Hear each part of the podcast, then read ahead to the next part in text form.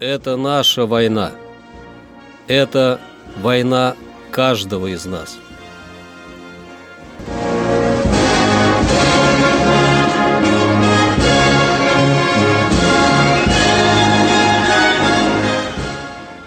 Проект информационного агентства «Регнум. Война. Хроника 1941-1945 годов. 4 февраля.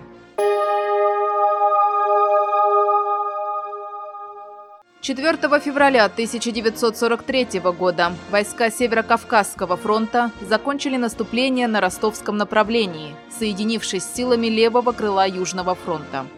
В результате пути отхода северокавказской группировки противника на север через Ростов-на-Дону были отрезаны. Началась новороссийская десантная операция Черноморской группы войск Северокавказского фронта совместно с Черноморским флотом, Десант был высажен в районе Южной Озерейки и на мыс Мысхака в районе Станички. 4 февраля 1944 года войска Ленинградского фронта полностью освободили побережье Финского залива до устья реки Нарва. Красная армия вступила в город Гдов, уже освобожденный партизанами. Силы Волховского фронта заняли всю железную дорогу Новгород-Ленинград. Немецкие танковые части начали крупную контратаку против войск первого и второго украинских фронтов, окруживших Корсунь-Шевченковскую группировку противника. Противник нанес удар в районе Ризина и ценой больших потерь сумел вклиниться в оборону 47-го стрелкового корпуса. Возникла опасность прорыва врага к окруженным дивизиям. Командующий войсками Первого Украинского фронта отдал распоряжение ввести в сражение вторую танковую армию.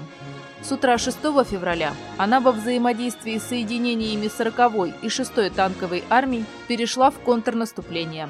В результате продвижения противника было остановлено.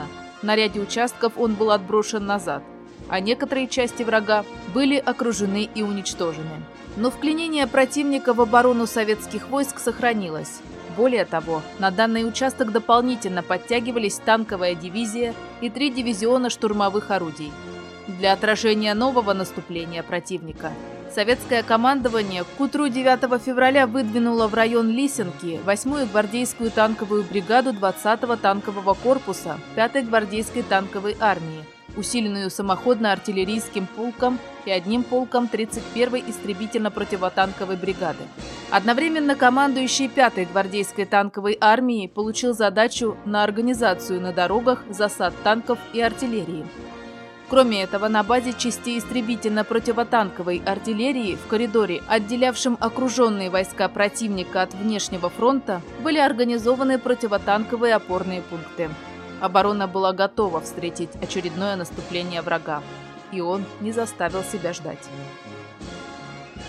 4 февраля 1945 года открылась Ялтинская конференция глав правительств СССР, США и Великобритании при участии министров иностранных дел и начальников штабов союзнических армий.